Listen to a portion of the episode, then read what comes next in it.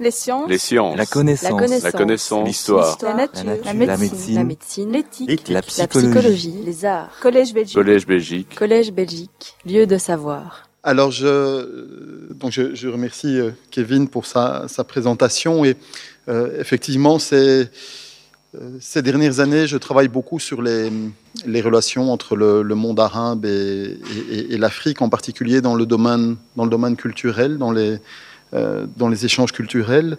Et euh, ce dont je vais vous parler aujourd'hui, c'est de la présence de, l'arabe et plus largement de l'écriture arabe euh, sur le continent africain, en essayant de vous emmener dans euh, différents endroits du continent, certains peut-être euh, inattendus, euh, d'autres moins, euh, à la recherche des traces de, de l'usage de cette langue. Alors, euh, très souvent, on associe l'Afrique, en tout cas en deçà du Maghreb, à un continent où euh, l'essentiel euh, de la culture est lié à la tradition orale. Dans, l'imaginaire collectif occidental, et, il faut bien le dire, euh, dans l'imaginaire collectif africain aussi en grande partie aujourd'hui, lorsqu'on lorsqu'on pense à la culture africaine, on pense essentiellement à la tradition orale, et on l'oppose à la euh, tradition écrite qui serait euh, développée surtout en Europe et pour ce qui est du continent, euh, en Afrique du Nord. Je vais essayer de vous montrer que la réalité historique, à, des périodes certes très différentes, est relativement éloignée de cette opposition. Vous vous m'entendez toujours bien au fond, oui? Je, ne vais pas évidemment vous faire un cours sur, euh, puisque, puisque je vais vous parler d'écriture arabe aujourd'hui, sur, euh, sur les écritures anciennes, mais je voudrais quand même rappeler que euh, toute une série d'écritures importantes pour notre patrimoine ont été créées, se sont développées sur le continent africain. Alors on pense bien sûr à l'une des deux grandes sources de l'écriture dans l'Antiquité pour le bassin méditerranéen, en l'occurrence l'Égypte. Je vous, montre ici quelques, quelques exemples bien connus euh, des, types d'écriture, donc les hiéroglyphes, mais aussi l'écriture démotique et, et hiératique, qui ont été développés euh, au cours des siècles dans l'Antiquité égyptienne. Euh, on a, euh, pour une période plus tardive, euh, l'écriture qu'on appelle méroïtique, qui a été utilisée dans le, royaume de Méroé, donc au, sud de l'Égypte, dans ce qui est actuellement le, je dirais, le nord du Soudan, et une écriture qui, qui a été développée du IIIe siècle avant Jésus-Christ jusqu'au 5e siècle après Jésus-Christ, donc elle est moins connue que les écritures égyptiennes que je viens de mentionner, mais euh, malgré tout, on a pas mal d'inscriptions euh, dans cette écriture. Je pourrais vous parler euh, du copte et du vieux nubien. Alors pourquoi je les mets ensemble? Le copte, c'est une, si vous voulez, le- une, langue qui, dérive de, de- l'égyptien qu'on connaît euh, par les hiéroglyphes notamment, mais qui était noté à partir, de la, à partir du 1er siècle euh, de notre ère, essentiellement jusqu'à maintenant d'ailleurs avec un alphabet grec adapté, vous le voyez sur le, euh, sur, le manuscrit ici, et ce qu'on appelle le vieux nubien, qui est une écriture qui a été développée dans les royaumes euh, chrétiens du sud de l'Égypte et du nord du Soudan entre le 8e et le 15e siècle. Et si je les ai mis ensemble, c'est parce que cette écriture est elle-même euh, dérivée euh, du copte. Euh, les écritures éthiopiennes, donc ici un livre en qui est la langue sacrée des, des, hum, pardon, des Éthiopiens. Donc dans l'Église éthiopienne, on utilise encore aujourd'hui cette écriture, mais aussi pour toute une série d'autres langues euh, parlées aujourd'hui en Éthiopie et en Érythrée, comme, euh, comme l'amharique, le, tigré, le tigrinya, etc. Et puis pour le Maghreb, euh, on a des inscriptions euh, en, écriture punique, en, écriture libyque, et aussi, je terminerai par celle-là, une écriture qui pose quelques problèmes au niveau de la datation, mais une écriture qu'on appelle le tifinar, et qui est utilisée pour noter une série de euh, langues berbères. Euh, si vous avez voyagé en, Algérie ou au Maroc, on, voit pas mal euh, d'écriteaux aujourd'hui bilingues, donc arabe et, et. Donc, on se rend compte que l'écriture n'est pas du tout absente de l'histoire africaine, mais, me direz-vous, les exemples que je viens de vous montrer, euh, les petites étoiles indiquent les différentes écritures dont j'ai parlé, se concentrent essentiellement dans euh, le nord euh, du continent. le nord et le, et, le nord-est, évidemment, avec l'Éthiopie et l'Érythrée. Alors c'est vrai, pour ce qui est des écritures anciennes, l'Afrique, je dirais, saharienne et subsaharienne n'a pas vraiment connu de, développement de, l'écriture pour des périodes aussi reculées. Cela dit, contrairement à ce qu'on imagine, avant l'arrivée des Européens sur le continent africain, au moins une autre écriture s'est euh, développée sur le continent, euh, et il s'agit de l'écriture arabe. Alors, l'écriture arabe ne, concerne pas l'ensemble du continent africain, mais vous allez le voir, euh, elle a en tout cas très souvent précédé l'arrivée des Européens dans euh, différentes régions. Alors vous avez une, euh, carte générale ici qui montre l'expansion musulmane en Afrique, qui ne s'est pas faite en, un siècle, elle a duré en réalité donc plus d'un millénaire. Et en réalité, l'islam s'est développé dans certaines régions d'Afrique. Je pense à la Somalie ou, le nord du Soudan très tôt, c'est-à-dire euh, pratiquement dès la, fin du 7e siècle, on sait qu'il y a une présence de commerçants arabes et musulmans euh, euh, au 7e, 8e siècle sur les côtes de ce qui est aujourd'hui la Somalie et le Soudan. Et donc, qui dit présence musulmane et arabe dit aussi utilisation de l'écriture arabe.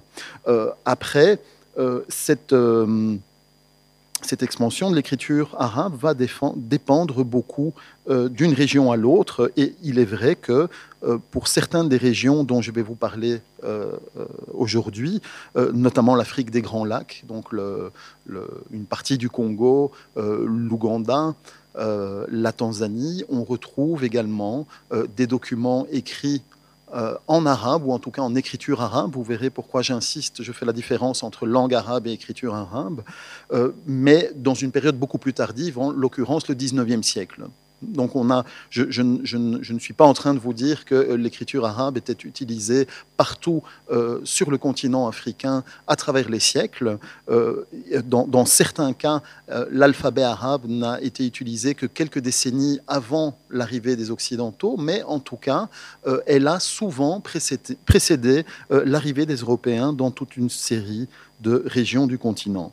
Alors, parmi les plus anciens témoignages, et euh, c'est pour ça que j'avais intitulé la conférence de, euh, Zanzibar au Cap, euh, je vous montre quelques, quelques exemples de pièces frappées en arabe, mais qui ont été produites localement sur la côte est de, l'Afrique, donc ce qu'on appelle la, région Swahili, donc ce qui correspond aujourd'hui, si vous voulez, à la côte, à une partie de la côte euh, somalienne, kenyane et tanzanienne. Donc on a une série de euh, royaumes qui se sont développés dans ces régions et qui ont très tôt utilisé des pièces de monnaie euh, de différentes régions, mais notamment du monde arabe. Donc on a des pièces omeyyades, des pièces abbassides qui circulaient dans ces régions-là. Et donc l'écriture circulait au moins sur les pièces de monnaie quelques siècles plus tard, euh, pour ce qui est du royaume de Shanga, euh, le 9e siècle, c'est les, pièces que vous trouvez à gauche. Alors, à gauche, il s'agit de reproduction des pièces parce qu'elles sont. Les, exemples que j'ai trouvés sont relativement mal conservés, donc j'ai préféré vous montrer euh, si vous voulez, le, une, copie des pièces. À droite, vous avez des pièces originales qui viennent de Kilwa, euh, euh, une, cité-État euh, swahili, et qui ont été frappées au Xe siècle. Donc vous voyez qu'on est relativement tôt dans l'histoire, et au moins dès le IXe siècle, des documents en arabe circulaient très certainement dans la région. Alors quand je dis documents, il s'agit d'inscriptions, il s'agit de pièces, mais aussi probablement de euh, documents sur des euh, matériaux périssables comme le bois ou euh, les parchemins, mais qui n'ont pas été conservés jusqu'ici. Mais si on trouve des pièces de monnaie ou des inscriptions lapidaires en arabe, il n'y a pas de raison d'imaginer que d'autres types de documents ne circulaient pas à l'époque.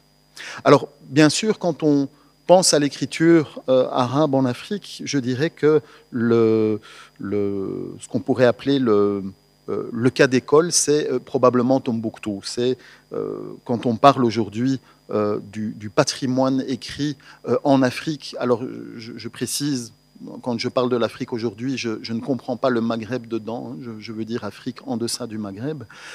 L'un des cas d'école, évidemment, c'est Tombouctou, qui est aujourd'hui très connu pour, je dirais, au moins deux raisons.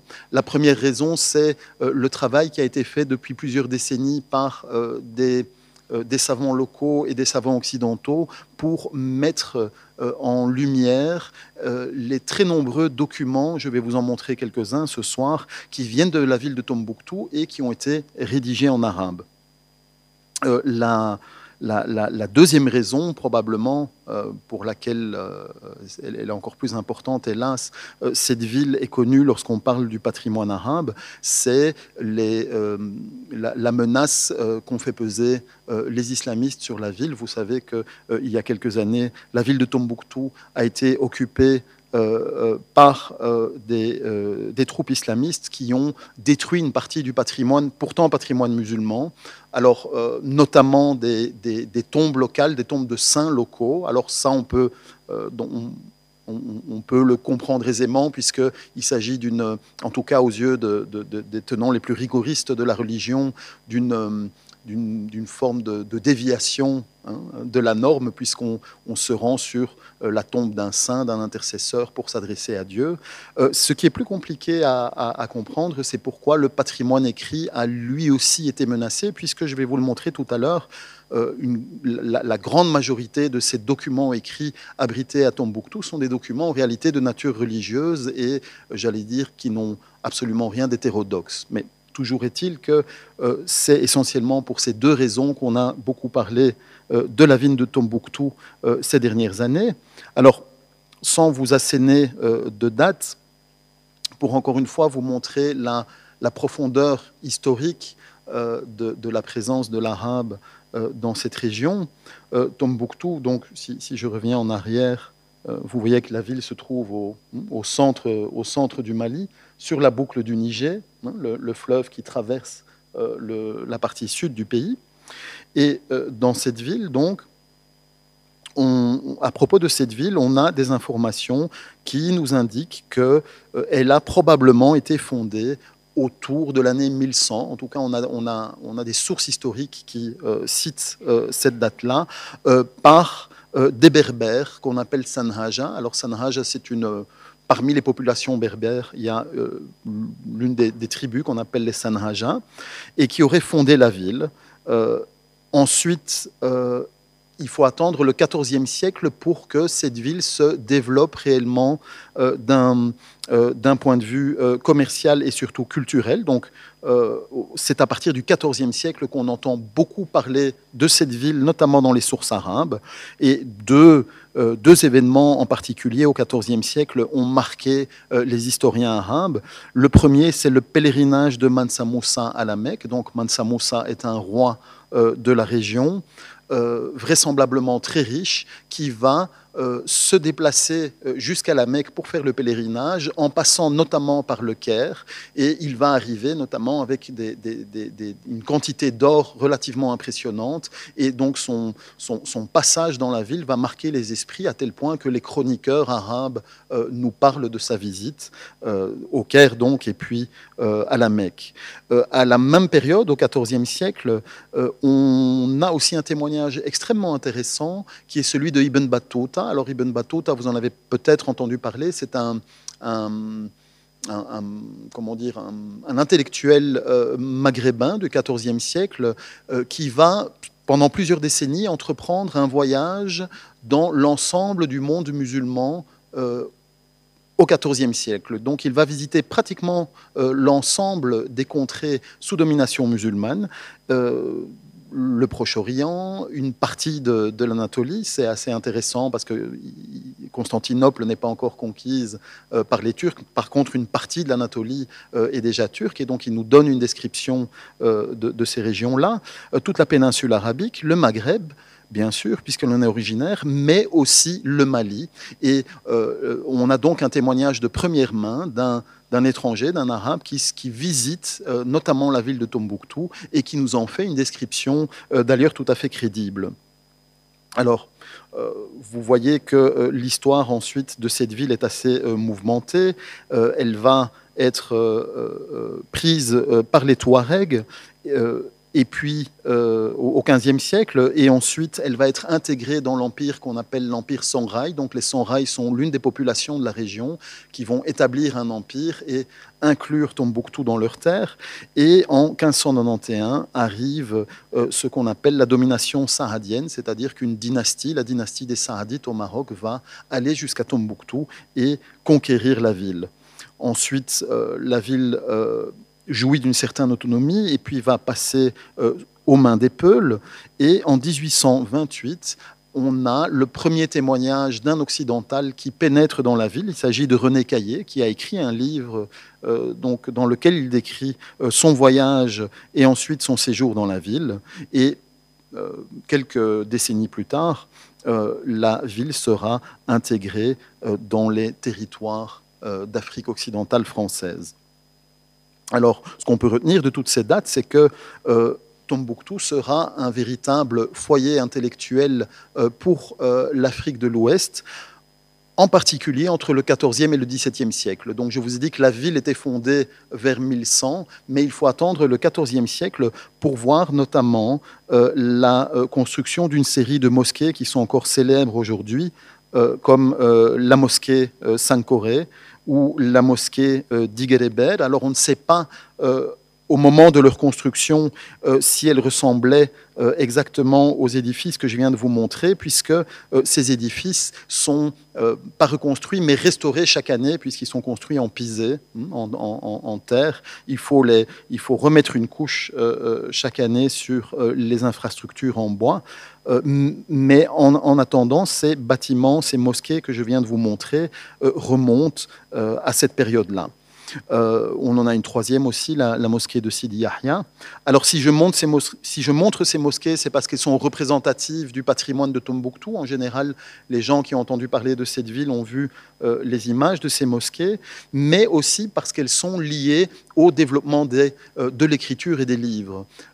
traditionnellement, dans le monde musulman, euh, on a deux types de bibliothèques. On a ce qu'on appelle des, bibliothèques privées, c'est-à-dire des gens, des familles riches, en général des, notables bien sûr, mais qui sont eux-mêmes des lettrés et qui vont euh, acquérir des livres et les garder chez eux. Et l'autre type de, librairie publique, si vous voulez, ce sont des librairies qui sont attenantes aux mosquées comme celle-ci. Alors, euh, j'ai aussi insisté sur les différentes populations qui ont occupé cette ville. Pourquoi? Parce que euh, toutes ces populations, d'une manière ou d'une autre, vont participer au développement euh, de l'industrie du livre euh, dans la région. C'est-à-dire que je vous parle d'écriture arabe, mais ça ne veut pas dire que les Arabes uniquement ont produit les livres que je vais vous montrer dans quelques instants. Il y avait aussi des savants berbères, mais des, Songhai, Dioula, Peul, qui vont écrire et recopier ces livres. On est donc dans une ville clairement multiculturelle où on parle plusieurs langues et vous allez le voir, où on écrit aussi euh, plusieurs langues. Donc la mosquée de Saint-Corée, la mosquée de euh. Alors pour ce qui est des manuscrits, pour vous donner une idée, donc j'ai pris Tombouctou comme exemple parce que, euh, comme je vous le disais, il est bien connu dans l'imaginaire occidental comme, abritant un, patrimoine culturel important, les mosquées, mais aussi les livres. Alors, pour vous donner une idée de, la masse de livres euh, que euh, contient une ville comme Tombouctou, on estime, ce n'est qu'une estimation parce que tout n'a pas été compté, mais que euh, dans la ville de Tombouctou, on retrouve disséminés dans différentes collections au moins un million de manuscrits. Donc vous imaginez la, taille de ces bibliothèques. Donc ça veut dire que l'histoire de l'écriture dans la région n'est pas un phénomène marginal. Je ne, vous parle pas de quelque chose qui serait épisodique et qu'on montrait en épingle. Euh, on parle ici de au moins un million de manuscrits. Alors la difficulté pour analyser ces manuscrits, c'est que euh, la plupart appartiennent à des collections privées. Alors, euh, L'une d'entre elles, je, vous ai mis le nom de, deux des euh, collections privées les plus importantes, c'est celle de Mama Haïdara et de Sheikh El Harawani. mais on en a des dizaines et des dizaines d'autres. Alors, l'UNESCO, ces, ces, dernières décennies, a tenté de, de convaincre certains, certaines familles de, de rester propriétaires de ces collections, mais de les entreposer dans une bibliothèque qui permettrait de les centraliser, mais surtout euh, de les scanner et de les conserver. Parce que même si on est dans un milieu qui est plutôt favorable à la conservation des documents, hein, un, milieu relativement sec, hein, désertique, euh, un, peu comme en Égypte, euh, malgré tout, on se rend compte que beaucoup de ces documents se détériorent avec le temps. C'est assez logique. Et il y a tout un travail de scannage de ces documents pour qu'on ne doivent plus ensuite les manipuler, mais qu'on puisse en analyser le contenu à partir euh, de, cette technique. Alors ces documents touchent euh, des domaines très différents, euh, il faut le dire en général très souvent liés à la religion. Euh, dans le monde arabo-musulman, et ça a été euh, jusqu'à la Renaissance le cas finalement aussi euh, en Europe, lorsqu'on parle de culture, de production culturelle, on parle très souvent de religion, c'est-à-dire que le, développement du savoir se fait autour, autour de la religion, de même que la diffusion de l'écriture. Et, et, donc il est vrai qu'une grande partie des documents qu'on retrouve dans la ville sont liés à la religion, euh, mais il y a aussi d'autres disciplines qui, sont concernées, par exemple le droit, les mathématiques, l'astronomie, la médecine et encore euh, d'autres disciplines. Alors, d'où viennent ces livres? Est-ce qu'ils sont produits sur place? En réalité, on a, euh, grâce aux recherches qu'on a faites ces dernières décennies, on a, on a, pu cartographier, si vous voulez, la circulation des livres dans une ville ou autour d'une ville comme celle de Tombouctou, et on se rend compte que les sources sont très différentes. Euh, je vous ai dit tout à l'heure qu'il s'agissait d'une ville commerciale euh, qui, a, euh, qui a fleuri grâce au commerce, notamment avec les pays du Maghreb.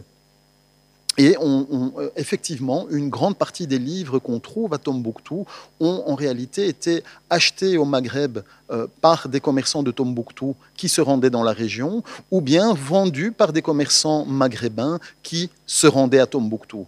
On a même, il y a quelques articles intéressants qui ont été faits sur, à propos de certaines familles marocaines qui ont euh, euh, fait leur bâti leur fortune, alors à une période plus tardive, hein, vers, le, vers le 18e, 19e siècle, sur le commerce, la vente de livres venant du Maghreb vers Tombouctou. Mais on sait aussi que certains livres viennent d'Égypte.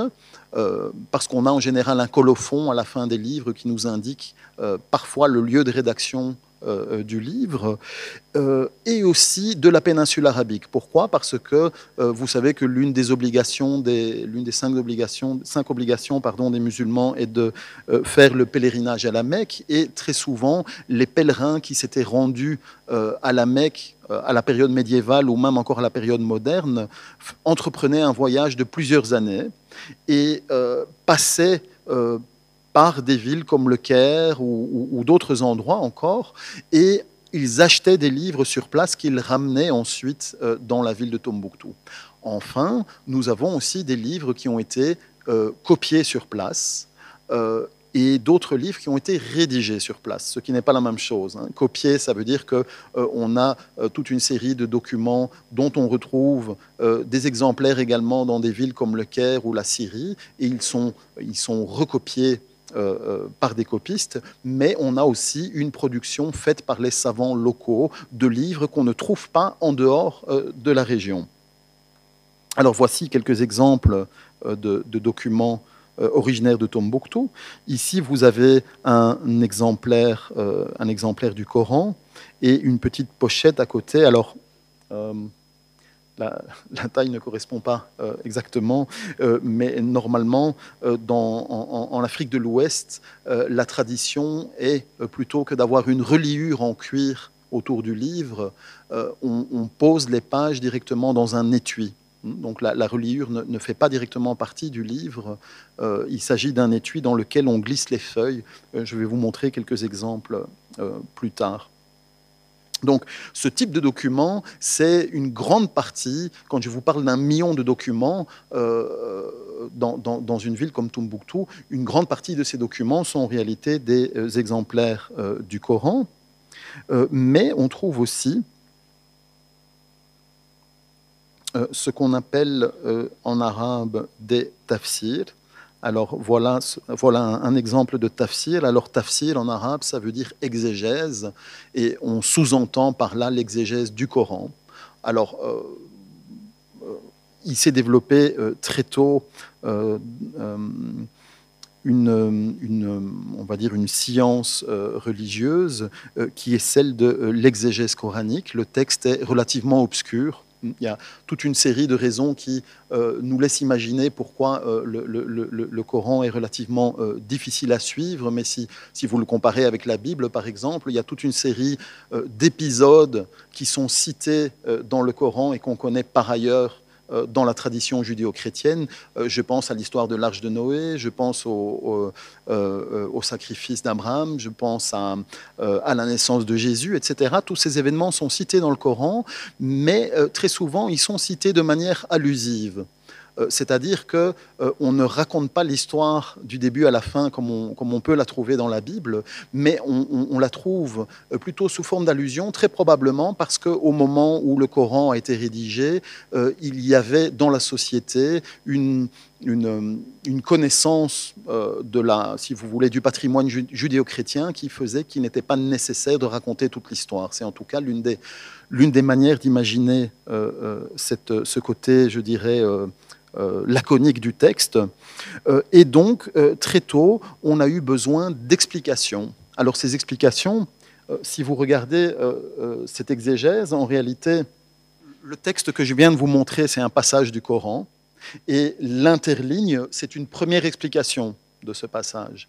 Et puis, vous avez un deuxième exégèse qui, dans la marge supérieure et gauche, a écrit euh, une, explication un peu plus longue du texte, et puis vous avez un troisième exégète qui, dans la marge de la marge, euh, donne lui aussi son explication de ces passages. Alors, cette explication, en quoi elle consiste? Il peut parfois s'agir uniquement d'explications grammaticales, d'ordre grammatical, c'est-à-dire d'expliquer pourquoi tel mot euh, est utilisé à tel, à tel cas de la déclinaison puisqu'il y a des déclinaisons en arabe plutôt qu'à tel autre cas. Et puis, il y a, dans d'autres cas, des explications qui sont plutôt d'ordre juridique, euh, ou, euh, comme je vous le disais, lorsque, par exemple, le passage, qui, concerne, euh, qui concerne le sacrifice d'Abraham, une série d'explications qui sont reprises à d'autres sources, parfois judéo-chrétiennes, et qui permettent de mieux connaître le texte. Donc ça, c'est un autre type de document qu'on retrouve à Tombouctou.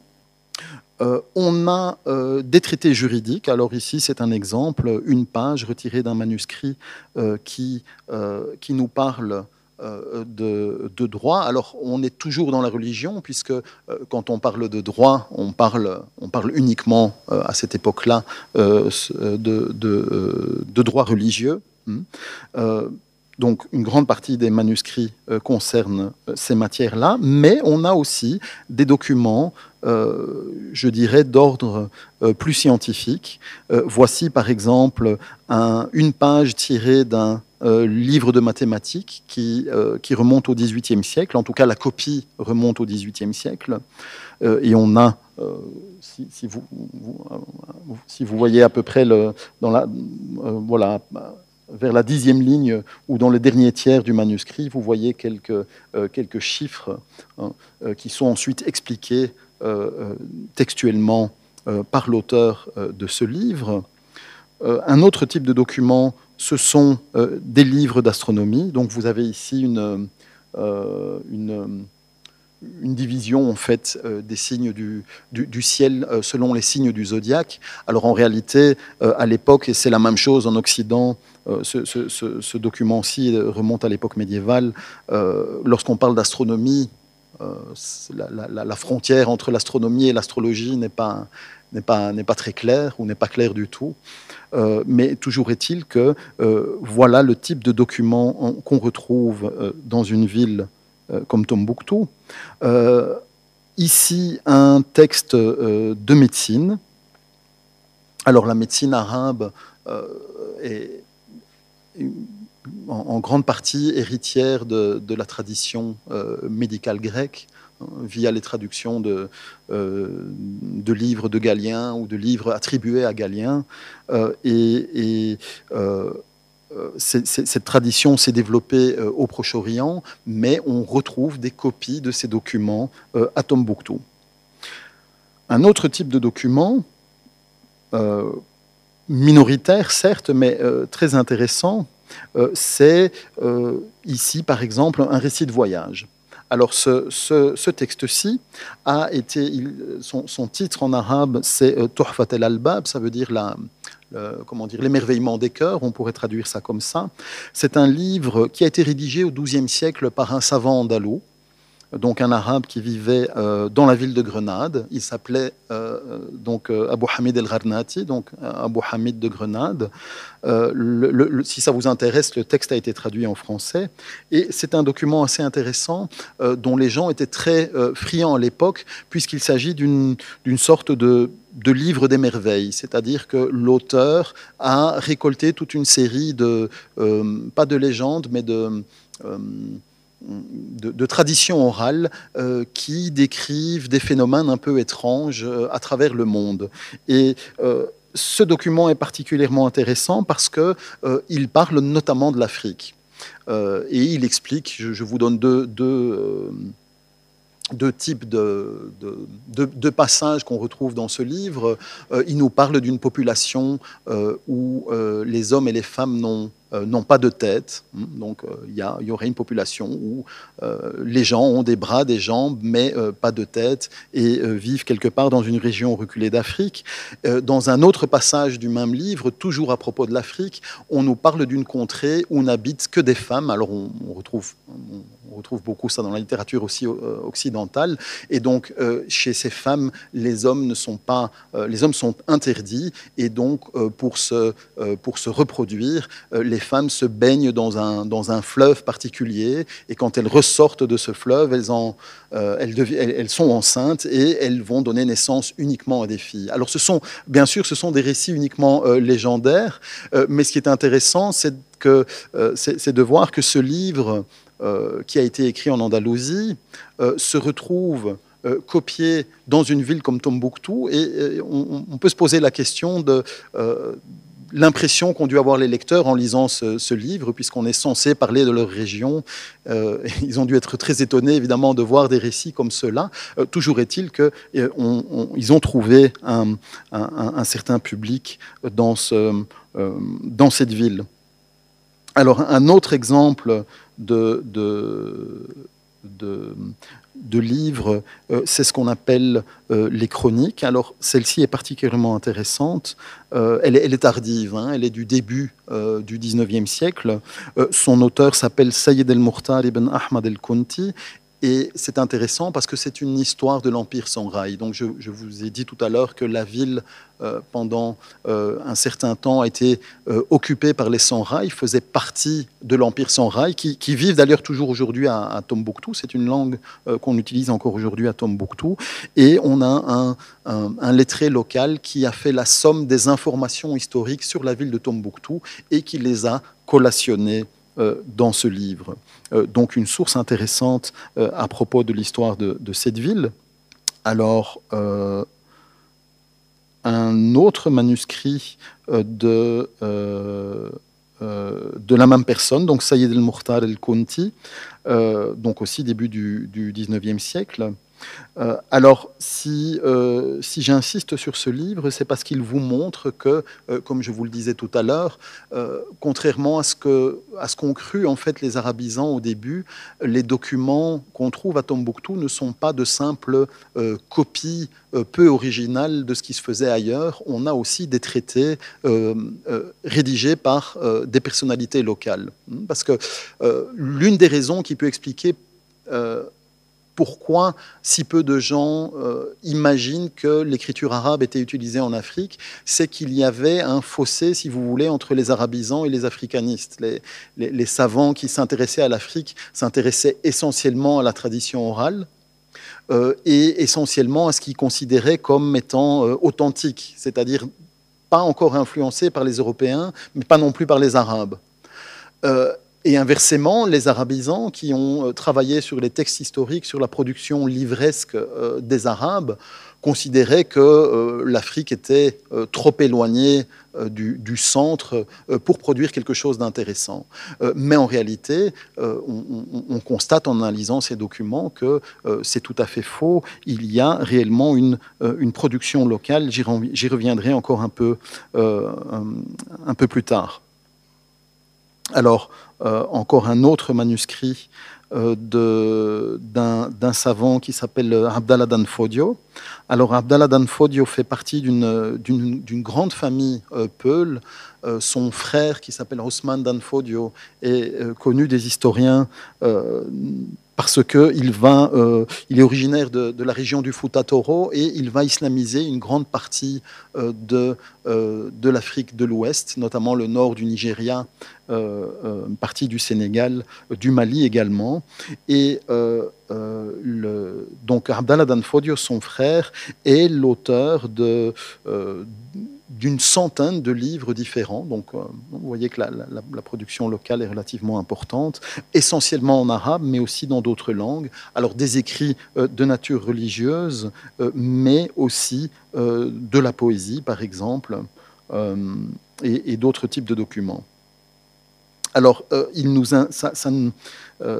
on, se rend compte donc que euh, les livres circulaient dans la région. Je vous parlais tout à l'heure euh, des livres importés depuis le Maghreb, depuis l'Égypte, depuis la péninsule arabique, mais aussi euh, au niveau, j'allais dire, régional, il y avait des contacts avec les royaumes environnants et notamment les différentes principautés du nord du Nigeria, puisque ce livre a été écrit par quelqu'un qui était originaire du Nigeria, mais on le retrouve ici dans le centre du Mali.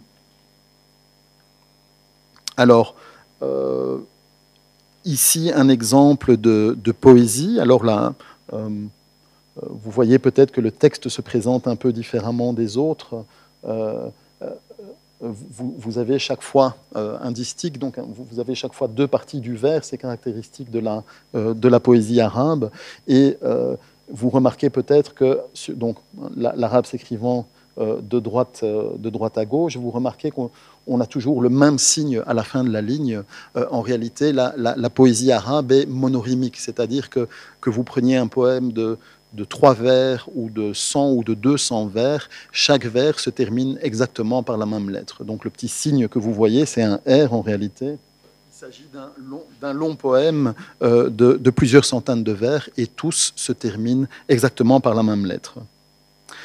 Un dernier exemple, un avant-dernier exemple euh, du type de document euh, qu'on retrouve à Tombouctou, c'est un exemplaire arabe de ce qu'on appelle le euh, roman d'Alexandre. Alors le, roman d'Alexandre vous dit probablement quelque chose, donc il s'agit bien d'Alexandre le Grand. Hmm. vous savez sans doute que dans l'Antiquité tardive, à côté des sources historiques euh, concernant euh, euh, les, faits et gestes d'Alexandre le Grand, c'est développer une, une tradition d'abord orale et ensuite écrite, qu'on appelle le roman d'Alexandre, qui se base aussi sur la vie du roi de Macédoine, mais qui va nous en offrir une, biographie tout à fait légendaire. Hein. Donc, euh, Alexandre se bat contre, contre des Amazones, rencontre des monstres, etc. etc. Euh, c'est un livre qui aura beaucoup de succès euh, en Europe orientale et en Europe occidentale. on en a des, traductions en latin, donc le, texte original est grec, mais on en a des traductions en latin, on a des versions, des versions éthiopiennes, des versions géorgiennes et des versions syriaques. Euh, pour le Proche-Orient, on a aussi une version arabe euh, du roman d'Alexandre. Euh, je, je, rappelle que Alexandre est un personnage qui est également cité dans le Coran. Alors, il n'est pas cité sous le nom euh, Alexandre, mais en arabe, on l'appelle Zulqarnain, celui qui a des cornes, et ça fait vraisemblablement référence à des pièces de monnaie qui ont été frappées euh, en Égypte lorsqu'Alexandre a euh, essayé de, s'approprier, si vous voulez, le culte, le culte du dieu Amon, et donc on le représente avec une, coiffe et, des cornes des cornes de bélier. Et le, nom arabe vraisemblablement vient de là. Alors dans les, exégèses dont je vous parlais tout à l'heure, les exégèses du Coran, voilà le type d'explication qu'on trouve dans le texte. C'est-à-dire que quand on cite le personnage, euh, qui s'appelle donc en arabe le, bicornu, celui qui a deux cornes, l'une des explications qui est donnée, c'est qu'il s'agit en réalité euh, du roi de Macédoine qui s'appelait Alexandre, etc., etc. Alors ça, c'est pour ce qui est de la, des, textes religieux, mais on a aussi cette version populaire, euh, donc légendaire, qui s'est développée à la fois en Orient et en Occident à la période médiévale. Euh, donc on en a trouvé, on en a des traces en Égypte, en Syrie, etc. Encore une fois, je trouve très intéressant euh, de retrouver un livre euh, comme celui-là, j'allais dire au, fin fond du Mali, dans, une ville comme Tombouctou par exemple.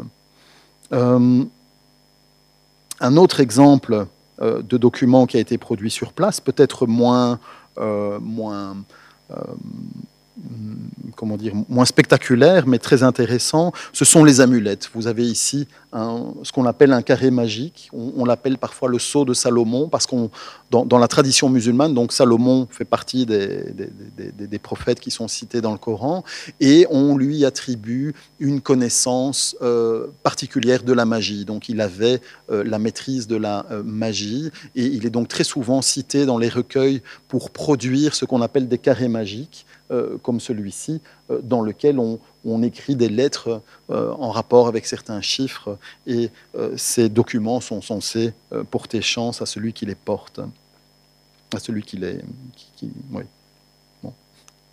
Alors, quelques particularités.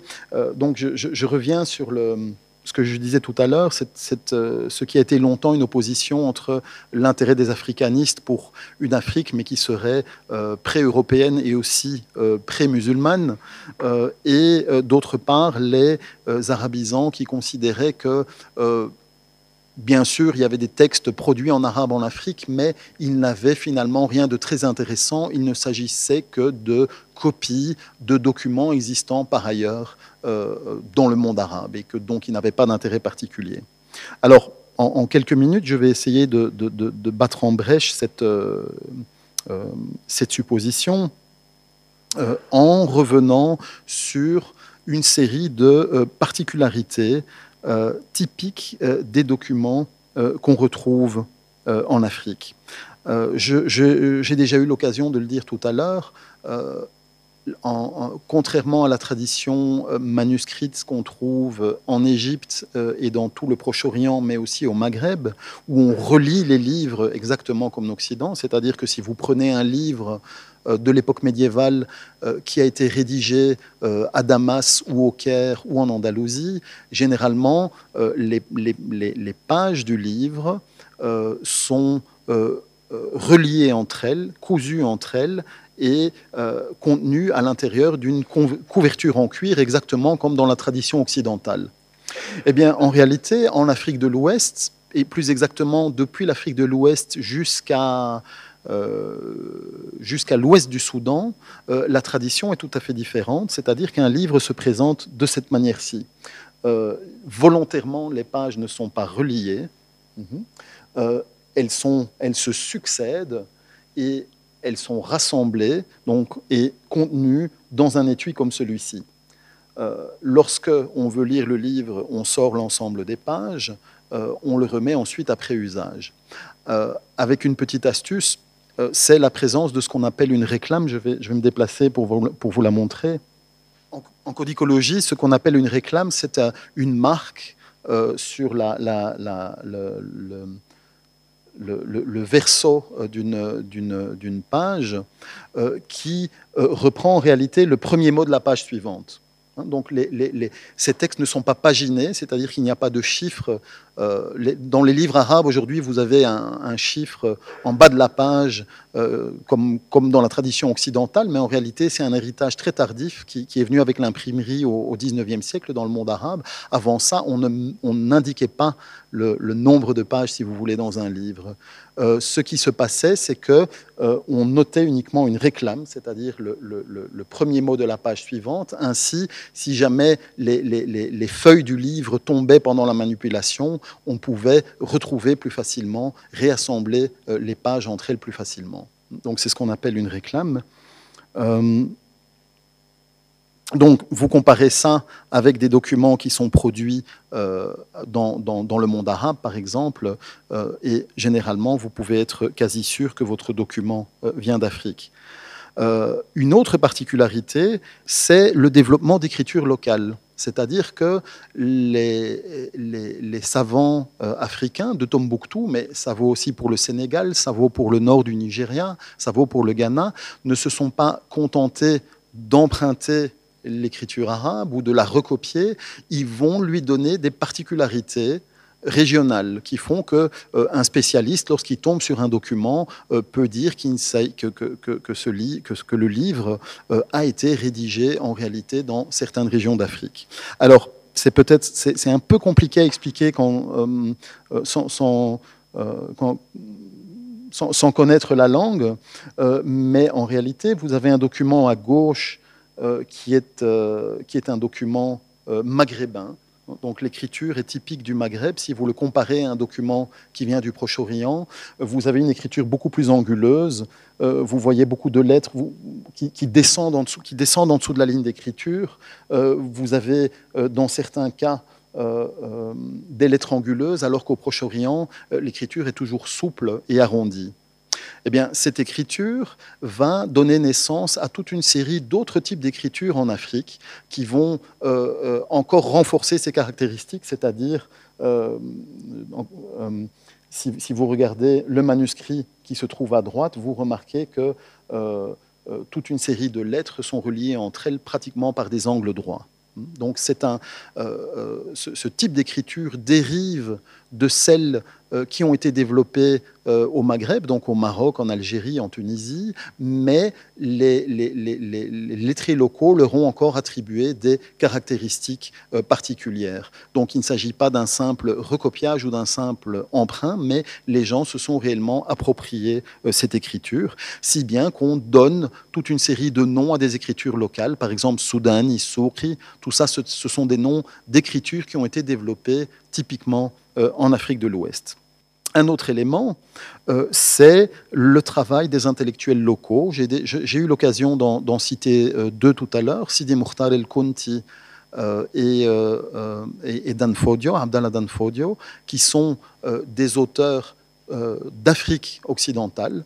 Donc encore une fois, les livres, contrairement à ce qu'ont longtemps pensé beaucoup d'arabisants, ne sont pas que des copies d'autres documents. Certes, une grande partie de ces livres sont des copies d'autres documents, mais il n'y a pas que ça. Il y a aussi une contribution de la euh, population locale euh, au développement de l'écriture. Et je vous donne ici un autre exemple euh, plus tardif du, XVIe siècle. Il s'agit d'un manuscrit d'un savant de Tombouctou qui s'appelait Ahmad Baba.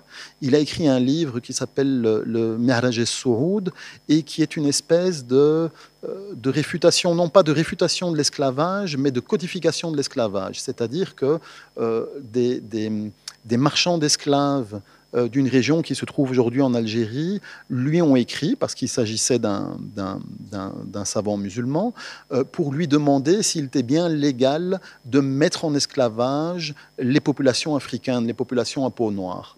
Euh, alors, euh, pourquoi cette question? Il y avait euh, une tradition parmi les commerçants d'esclaves musulmans, mais aussi juifs et chrétiens, qui se basait sur un passage qu'on retrouve dans la Bible et dans le Coran.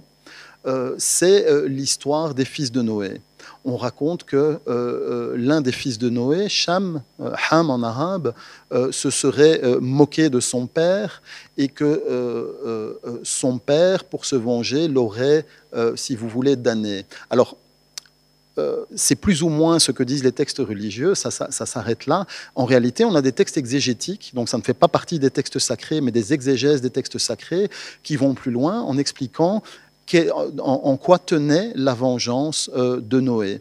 Et Noé, Noé aurait dit comment dire, maudit son fils, donc Ham, parce qu'il aurait vu euh, il aurait vu son père nu pendant la nuit et il se serait moqué de lui. Ses deux autres frères auraient euh, raconté l'histoire à Noé et Noé, fâché, aurait dit à Ham, euh, tes descendants, donc tes fils et tes filles, auront la peau noire et ils seront les esclaves de tes deux frères. Alors ce passage, qui ne se retrouve pas comme tel ni dans la Bible ni dans le Coran, j'insiste, mais dans les textes exégétiques, comme ceux que je vous ai montrés tout à l'heure, ont souvent été utilisés pour justifier la mise en esclavage euh, des Africains euh, euh, au Maghreb, mais on, a aussi des références à ça pour le, le commerce d'esclaves transatlantique fait par les Européens. Et euh, Ahmed Baba, qui était lui-même, euh, comme son nom l'indique, d'origine africaine, a écrit un traité pour réfuter cette tradition en disant que justement ça ne se trouve pas dans le Coran, mais que ce sont des textes plus tardifs et qu'on ne peut pas prendre au sérieux. Euh, alors, si j'insiste euh, sur ce document, c'est bien pour vous montrer encore une fois qu'on euh, a une originalité dans une grande partie des livres qu'on a trouvés dans la région et qu'ils concernent des problématiques qui leur sont propres. alors, le livre va connaître, et ça aussi c'est intéressant, ce livre et quelques autres va connaître un certain succès en dehors de l'Afrique, c'est-à-dire qu'il va être recopié et qu'on va retrouver ce livre aussi dans des bibliothèques égyptiennes. Donc l'échange de livres, si, en réalité euh, la route venait surtout du Maghreb euh, et de l'Orient vers Tombouctou, on a aussi quelques cas où la littérature locale a été exportée euh, vers les autres régions du monde musulman. Alors, un dernier élément un autre élément, en tout cas, qui nous montre l'originalité de ces documents produits en Afrique de l'Ouest, c'est ce qu'on appelle euh, l'ajami. Alors, euh, ajami en arabe, c'est un terme qui signifie, qui signifie, si vous voulez, ce qui n'est pas arabe ou quelqu'un qui ne, qui ne parle pas bien l'arabe. Et par extension, le terme a été utilisé pour désigner les autres langues que l'arabe qui ont été notées en caractère arabe. Et ça, c'est donc une autre particularité euh, de, la production livresque de la région. Vous avez ici un document qui vous semble écrit en arabe. En réalité, euh, la langue est euh, peul, mais l'écriture est arabe. Alors le début du texte est en arabe je, vais m'approcher après, mais donc les premières pages, c'est au nom, les premières lignes, pardon, c'est au nom de Dieu clément et miséricordieux, que la prière soit sur notre, euh, sur notre maître Mohamed, etc. La plupart des livres euh, euh, commencent comme ça. Ce qui est intéressant, c'est ce que je vais vous montrer maintenant. La phrase que je viens de vous montrer dit en arabe, donc, Hada kitab bil el fulani ce qui veut dire ce livre est écrit en rajami, c'est-à-dire en langue africaine, et puis il précise fulani, c'est-à-dire du peul, et l'ilfiq, ça veut dire à propos, euh, à propos du droit. Hein, donc c'est un, mot euh, qu'on utilise en arabe pour dire le droit. Et ensuite, à partir, euh, donc les cinq premières lignes sont en arabe. La suite, ce n'est plus de l'arabe, c'est du peul. Donc ça, c'est une autre originalité qui a été développée dans la région, c'est l'usage de l'écriture africaine, mais appliquée à euh, euh, de l'écriture arabe, pardon, mais appliquée à d'autres langues et en l'occurrence des langues africaines. Alors, euh, je, vais, je, je, vais revenir là-dessus un peu plus loin. Euh, je vous ai beaucoup parlé de Tombouctou euh, parce que c'est une ville phare et qu'elle est connue pour ses bibliothèques, mais en réalité, l'usage de l'écriture arabe s'est développé dans l'ensemble de euh, l'Afrique de l'Ouest et on retrouve des bibliothèques comme celle-là dans des pays comme le Mali, mais aussi en Mauritanie. la, photo que vous voyez ici a été prise en, Mauritanie, donc les, hommes que vous voyez devant les livres euh, viennent de Mauritanie. Au Nigeria, au Sénégal, le document que vous voyez ici à gauche, c'est un manuscrit produit localement au Sénégal. Alors un autre exemple euh, intéressant, c'est cette lettre écrite par un sultan en 1868 au Libéria. Donc le Libéria est un autre pays Quand on entend parler du Libéria aujourd'hui, c'est surtout pour les conséquences de, la guerre civile, mais en réalité, il y a tout un patrimoine, il y avait en tout cas tout un patrimoine en écriture arabe, et vous avez notamment une lettre qui a été récupérée par Benjamin Anderson, que vous voyez ici à gauche, qui était un voyageur afro-américain euh, qui a fait, si vous voulez, une espèce de voyage ethnologique au Libéria. Il a écrit un livre sur le sujet et il a reproduit dans ce livre euh, une lettre écrite par un sultan local, euh, donc le, sultanat de Mossadou, donc qui était en réalité une petite ville dans la région. Alors, vous me direz, dans les exemples que je viens de montrer, on parle de cités euh, qui sont assez connues, hein, euh, Tombouctou, mais voilà, euh, Kidal, Ségou, Mopti, Gao. on peut se dire, oui, d'accord, on est dans des grands centres urbains, ou en tout cas dans des centres urbains, il est assez logique de retrouver des documents écrits. Mais en réalité, on a des témoignages celui de Anderson, mais celui aussi d'un de ses contemporains, Edward Blyden, euh, qui était un, Libérien, euh, qui a circulé dans la région et qui, euh, on a aussi le témoignage d'un officier français. donc, Edward Blyden nous dit qu'il a voyagé à Boporo. Donc, Boporo, c'est le petit village qui se trouve à gauche. notre, notre officier français, Paul Marty, euh, c'est lui euh, euh, retrouvé dans un autre village d'Afrique de l'Ouest, Mankono. Vous voyez qu'il s'agit de, tout petits villages. Eh bien, dans la seconde moitié du 19e siècle, même des villages comme ceux-là contenaient des bibliothèques. Et nos deux voyageurs, libériens et français, décrivent le type de livres qu'ils ont pu consulter dans ces villages. Donc, donc tout ça pour vous montrer l'importance du phénomène. Hein. Ce n'est vraiment pas anecdotique. Un million de documents dans une ville comme Tombouctou, mais même dans certains petits villages du Libéria, du Mali, du Niger, on retrouve euh, des bibliothèques. Alors, je voudrais revenir un moment sur euh, les documents euh, Hadjami. Euh, je vous ai montré un document en Peul, mais en réalité, on a recensé plusieurs dizaines de langues africaines qui ont été notées en caractère arabe. Alors, il est vrai que ce phénomène apparaît relativement euh, tardivement. Euh, une exception, c'est le, berbère. On a des documents écrits en berbère avec les caractères arabes qui sont relativement anciens. Pour les autres langues africaines, euh, les documents remontent rarement au-delà du XVIIe ou du XVIIIe siècle, et pour la plupart, ils sont en réalité du XIXe siècle. Toujours est-il qu'on a une série de... Euh, donc, euh, vous avez encore une fois un document en Peul ici, noté en caractère arabe. Vous avez ici des reproductions d'un manuscrit en Haoussa et d'un autre en Peul de nouveau. Ici, il s'agit de Wolofal. Alors, le Wolofal, c'est le nom qu'on applique euh, au Wolof, lorsqu'il, donc la, principale langue du Sénégal, lorsqu'il est noté en caractère arabe. Vous avez ici, à gauche, un document en swahili et à droite, un document en amharique. Donc toutes ces langues sont des langues africaines qui, à un moment ou à un autre, ont été notées en caractère arabe. Alors, puisque j'ai évoqué le Swahili, le document qui se euh, trouve à gauche, euh, ça va me permettre pendant 10 euh, ou 15 minutes de vous parler d'un cas très particulier qui nous intéresse, nous, semble me semble-t-il, en tant que Belges, c'est le cas du Congo. On a retrouvé au Congo plusieurs centaines de documents rédigés en arabe ou bien en swahili avec les caractères arabes. Alors je vous montre deux exemples. À gauche, vous avez un document écrit intégralement en arabe. À droite, vous avez un document en swahili avec les caractères arabes.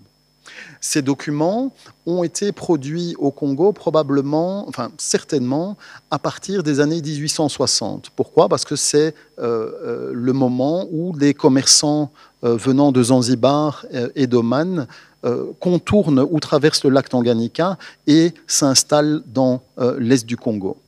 À peu près à la même période, on a des commerçants soudanais qui arrivent dans le nord du Congo, la région qu'on appelle l'Ouélé, donc je, vous montre ici une carte. Deux régions dans lesquelles, à partir des années 1860, circulent des documents rédigés en arabe.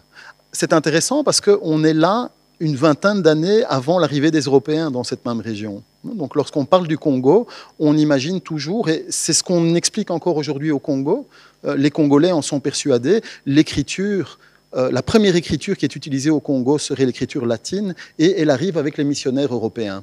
En réalité, elle a été précédée euh, par l'écriture arabe. Alors certes, de quelques décennies seulement, mais malgré tout. Alors ça ne concerne pas l'ensemble du Congo, hein. ça concerne essentiellement euh, la, partie orientale et euh, nord, nord-est du pays, mais on a une série de documents euh, en arabe qu'on a retrouvés dans la...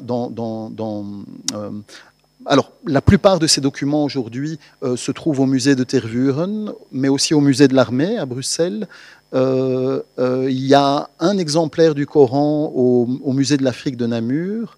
Il y a aussi les archives du Palais à Bruxelles. Euh, bref, les archives africaines aussi au centre de Bruxelles. Dans ces différents fonds d'archives, on a retrouvé donc moi j'ai répertorié pour l'instant à peu près 150 documents, mais on sait qu'il y en avait beaucoup, beaucoup, beaucoup plus. C'est-à-dire que ces documents qu'on a conservés, on les a conservés un peu par hasard. C'est-à-dire que dans la plupart des cas, ce sont des officiers belges qui les ont ramenés comme souvenirs. Euh, notamment pendant, euh, donc au début des années 1890, il y a eu ce qu'on appelle la campagne arabe, c'est-à-dire une guerre entre les commerçants arabes et swahili et euh, les officiers de l'État indépendant du Congo.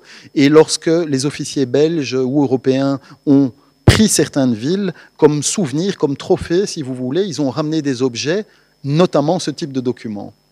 Après, on a, d'autres types de documents qui ont été conservés pour des raisons, euh, euh, voilà, parce qu'ils étaient adressés au roi, par exemple, euh, en arabe. Alors, de quel type de documents s'agit-il? Ce sont essentiellement des lettres, donc comme celles que je viens de vous montrer, et des lettres de commerçants. Euh, alors, elles, sont intéressantes parce qu'elles citent. Alors, la, première ici, euh, écrite en swahili, elle est adressée à un officier belge en réalité. Euh, donc, je vous montrerai d'autres documents adressés à des Belges. On a aussi plusieurs lettres en arabe qui sont rédigées directement et envoyées à Léopold II, qui se les a fait traduire par son service diplomatique euh, et donc ces documents euh, existent toujours aujourd'hui. Il y a beaucoup de lettres, mais il ne s'agit pas que de lettres. On retrouve aussi euh, des contrats, des amulettes et, intéressant, des livres. En effet, les sources belges qui nous parlent de la, présence arabo-swahili à la période coloniale nous décrivent les, les, Arabes de l'époque et les Swahili comme étant essentiellement intéressés par le commerce.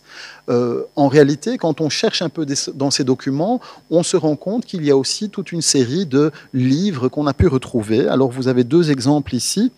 Euh, à droite, il s'agit d'un livre manuscrit. Vous voyez qu'on est dans la tradition ouest-africaine dont je vous parlais. Les, pages volontairement ne sont pas reliées. Elles étaient probablement conservées dans un étui qu'on n'a pas retrouvé. Euh, à gauche, euh, il s'agit d'une lithographie, donc un livre relié, publié au Caire et qu'on a retrouvé dans l'est du Congo. Alors, plus, intéressant que ça, me semble-t-il, jusqu'à présent, je vous ai montré des documents qui étaient écrits par des commerçants arabes qui s'étaient installés au Congo. Donc on est quelque part dans une certaine logique hmm, euh, des choses. Mais il va y avoir une deuxième phase juste avant l'arrivée des Européens au Congo, c'est l'appropriation de l'écriture arabe par euh, quelques souverains locaux. Et je vous montre un exemple ici, mais on en a d'autres. On a une lettre écrite par un sultan euh, local qui n'est pas arabe. Euh, on le connaît par ailleurs par des sources, euh, par des sources historiques. Donc il s'appelle, Zemio, fils de Tikima. Son nom est là. Et donc, on, a là quelque chose de très intéressant qui s'est passé au Congo, mais aussi en Tanzanie, en Ouganda et ailleurs. Lorsque les Arabes, lorsque les commerçants arabes vont arriver dans les royaumes africains locaux, euh, certains souverains, vont réaliser qu'une partie du pouvoir euh, organisationnel, si vous voulez, de, de ces réseaux commerçants sont liés à l'usage de l'écriture. Alors, certains souverains locaux vont essayer d'apprendre l'arabe, euh, mais d'autres vont payer des secrétaires originaires, par exemple, du Soudan ou originaires du Tchad, pour travailler pour eux. Et donc, par exemple, cette lettre a vraisemblablement été dictée euh, par euh, Zemio, un chef zandé, à un secrétaire, alors on sait qu'il parlait l'arabe mais il ne savait pas l'écrire, il l'a dicté à un secrétaire et ensuite il envoyait sa lettre parfois à un commerçant arabe, parfois à un autre chef zandé et parfois, c'est le cas ici, à un représentant de l'État indépendant du Congo. Mais donc, vous voyez que l'arabe a été utilisé, si vous voulez, euh, par euh, une partie de la population africaine qui, juste avant l'arrivée des Belges, s'est approprié ce moyen de communication.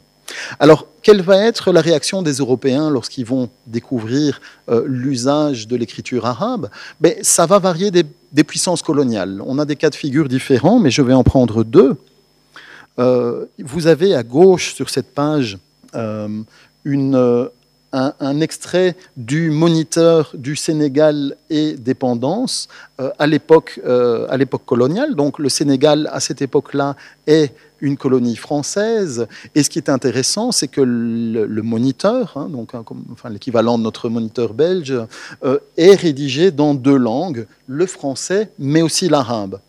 Ça veut dire que l'arabe était connu par un nombre euh, suffisamment important de personnes pour justifier son usage par l'administration coloniale.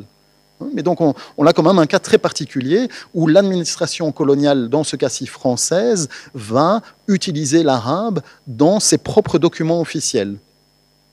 Après, on aura une autre tendance qui est, celle qui a euh, finalement prévalu, euh, qui est via la scolarisation, en grande partie confiée, euh, pour ce qui est par exemple de la Belgique, aux missionnaires, la scolarisation des populations locales dans des langues locales, mais en caractère latin. Et vous avez par exemple ici, je vous ai mis un extrait de, euh, l'évangile de Saint Jean en Swahili. Hmm.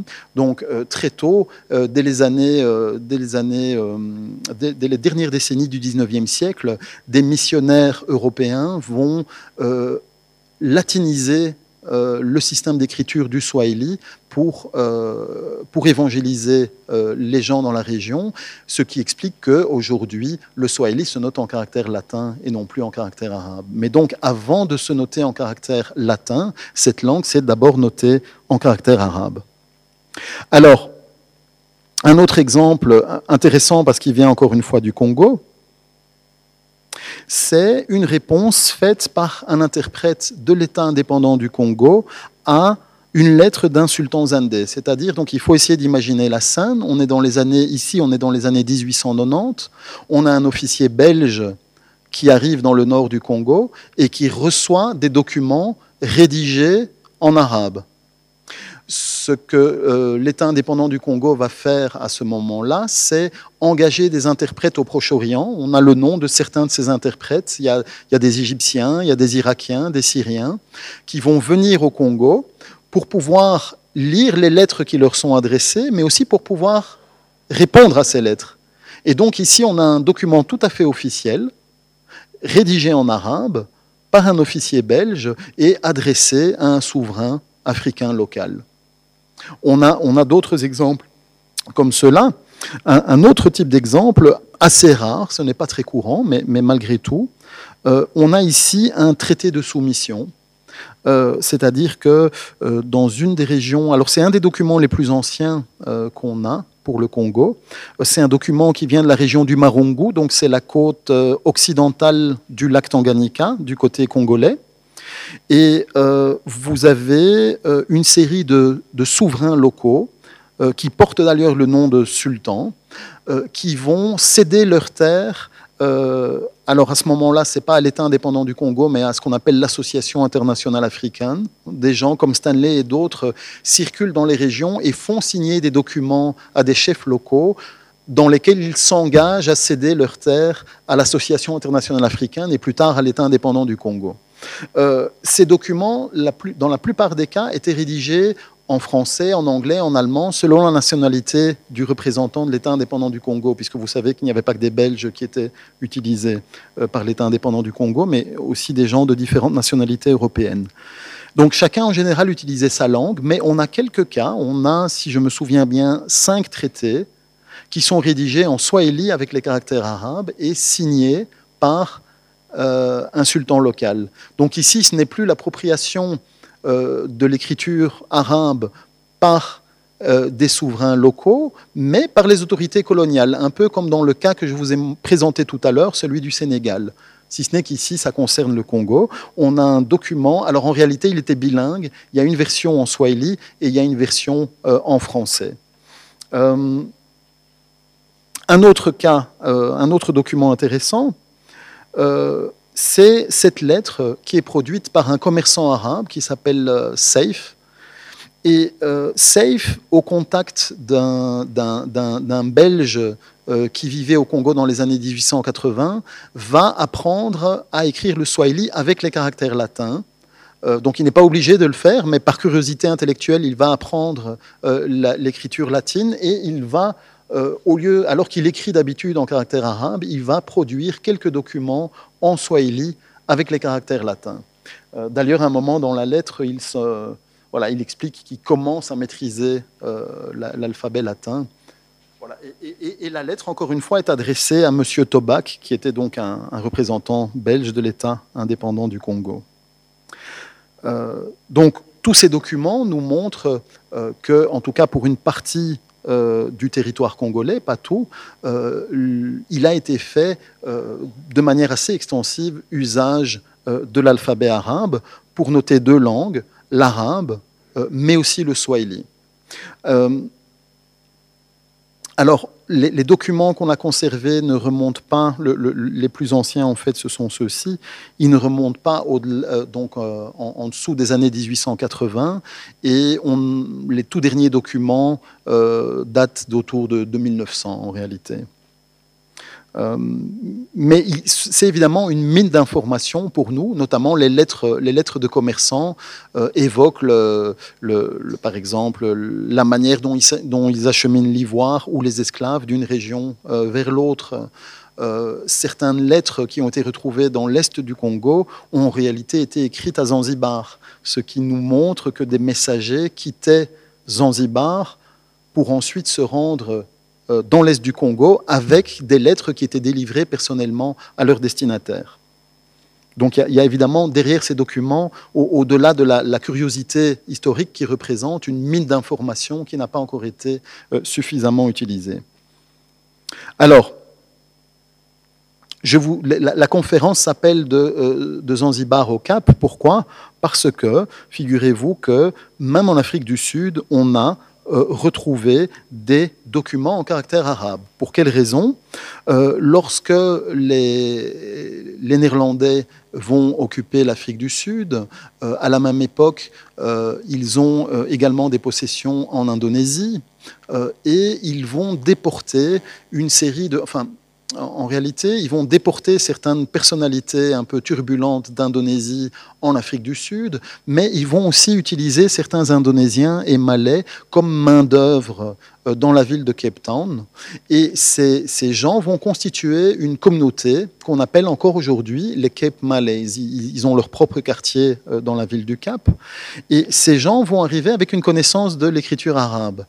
Euh, pourquoi? Ben Parce que les lettrés, comme ils sont musulmans, apprennent l'arabe, mais aussi parce qu'ils écrivent leur propre langue, le malais, euh, en, caractère arabe. Et donc ici, vous avez un document qui a été retrouvé en Afrique du Sud. La première ligne est en arabe et la ligne suivante est l'explication de, la phrase en malais, mais écrite en caractère arabe. Alors avec le temps, euh, ces malais qui, sont, qui vivent dans des conditions assez, assez difficiles, vont euh, perdre la connaissance de, leur langue d'origine euh, et vont petit à petit apprendre l'afrikaans. Donc dès la, deuxième génération, ils parlent afrikaans. Euh, mais pour garder, si vous voulez, leur identité musulmane et pour se différencier du reste de la population, ce qu'ils vont faire, c'est utiliser l'alphabet arabe pour écrire en afrikaans. Donc vous avez ici un texte qui est à la fois en arabe et en afrikaans, donc une, langue très proche du néerlandais, mais écrite avec les caractères arabes. Donc il faut imaginer qu'on a en Afrique du Sud, à un moment, produit des documents dans une langue proche du néerlandais, mais avec les caractères arabes.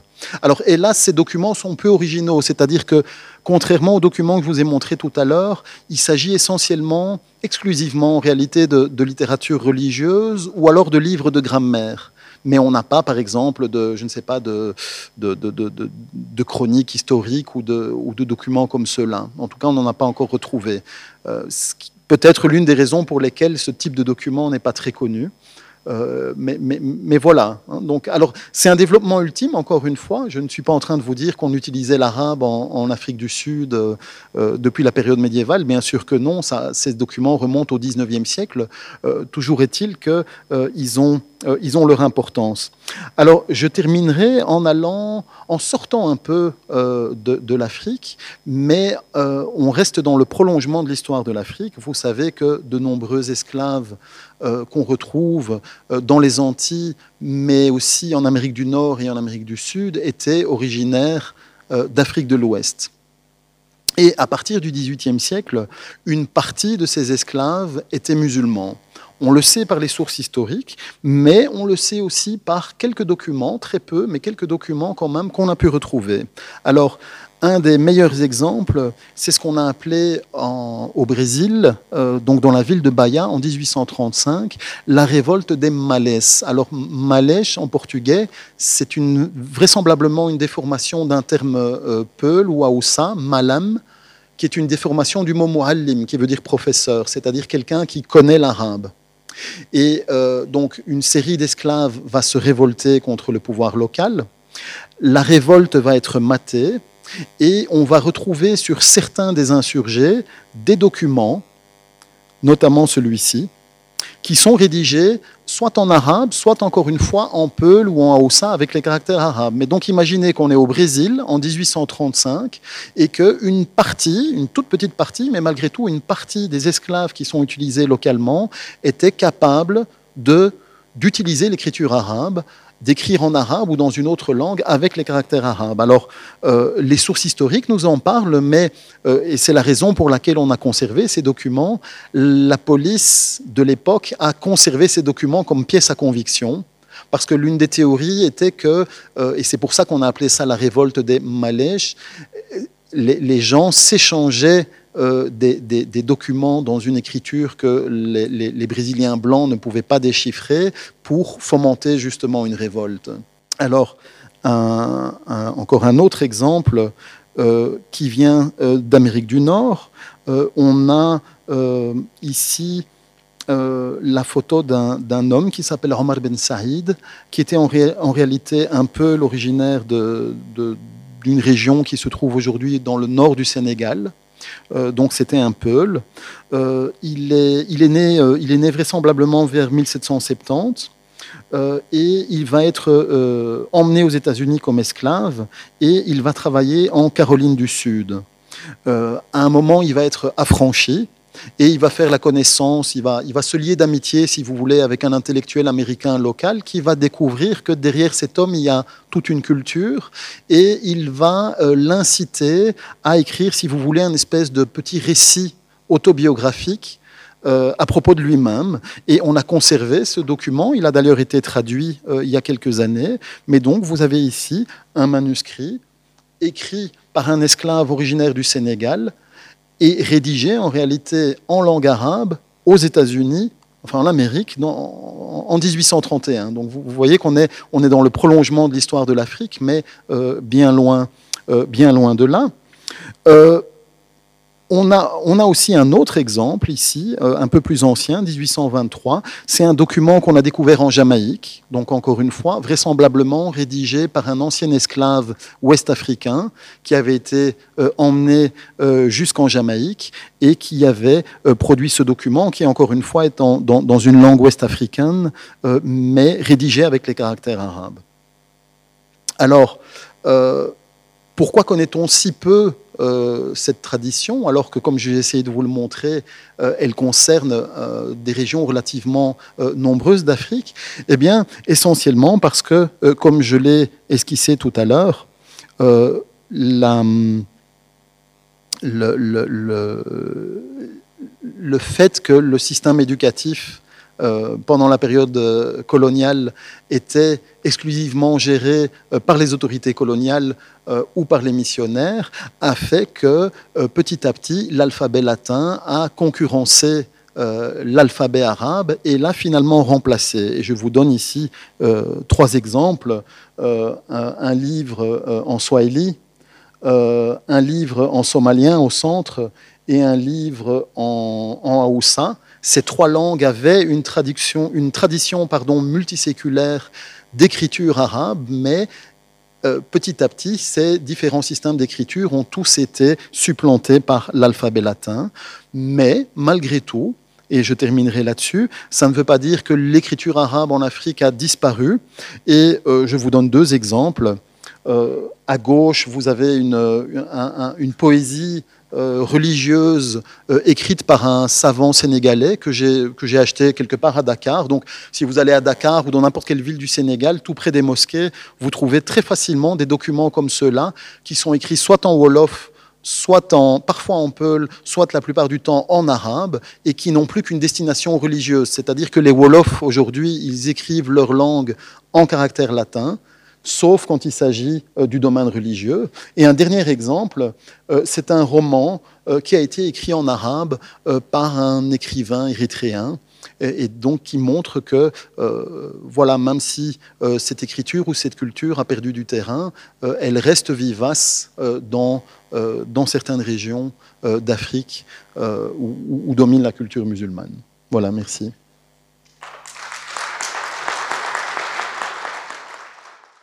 Les sciences. Les sciences. La connaissance. La connaissance. L'histoire. La nature. La, médecine. La médecine. L'éthique. La, la psychologie. Les arts. Collège Belgique. Collège Belgique. Collège Belgique. Lieu de savoir.